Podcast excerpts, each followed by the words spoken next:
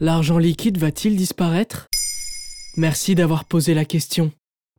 Selon une étude de Panora Bank publiée en 2023, 45% des Français font moins d'un retrait par mois dans des distributeurs de billets. Ce chiffre est en constante augmentation, surtout car les 18-34 ans sont 15% à ne jamais retirer. Ces résultats font écho aux données de la Banque Centrale Européenne, qui note que le paiement en espèces représentait 50% des transactions en 2022, contre 68% en 2016. Au profit de méthodes de paiement numérique, l'argent liquide pourrait donc se faire de plus en plus rare. Pourquoi utilise-t-on moins d'espèces? Déjà, très pragmatiquement, il y a moins de distributeurs de billets à disposition. Ces appareils sont très chers à fabriquer et à faire fonctionner. Ils peuvent donc ne pas être rentables pour les banques. Entre 2018 et 2022, la Banque de France estime une baisse de 12% des distributeurs disponibles. Et ce n'est pas terminé, car BNP Paribas, Société Générale et Crédit Mutuel ont annoncé une fusion de leur réseau de distributeurs d'ici 2025, ce qui va entraîner la fermeture de nombreux automates, seulement en zone urbaine.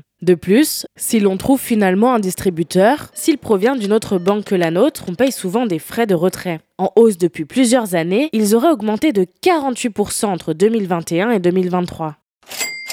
Mais c'est surtout l'apparition du paiement sans contact en 2012 et le boom de popularité qu'il a connu durant la pandémie de Covid-19 qui a fait reculer pour de bon le paiement en espèces. En 2023, le sans contact représente 56% des transactions par carte selon le groupement des cartes bancaires. Mais est-ce une raison pour supprimer l'argent liquide? Dans beaucoup de zones rurales, il faut faire plusieurs kilomètres pour trouver un guichet ou un distributeur de billets. Mais les habitants ne sont pas toujours enclins à tout payer par carte, surtout les seniors. Interrogée par Le Pèlerin, Jocelyne, une retraitée de 72 ans, fait 6 km pour retirer de l'argent.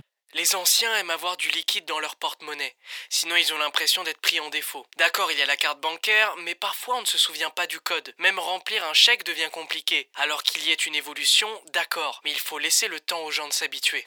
D'autres estiment que l'argent liquide permet une meilleure gestion du budget, une opinion portée par des tendances comme le cash stuffing, qui consiste à partager son budget du mois en liquide dans des enveloppes.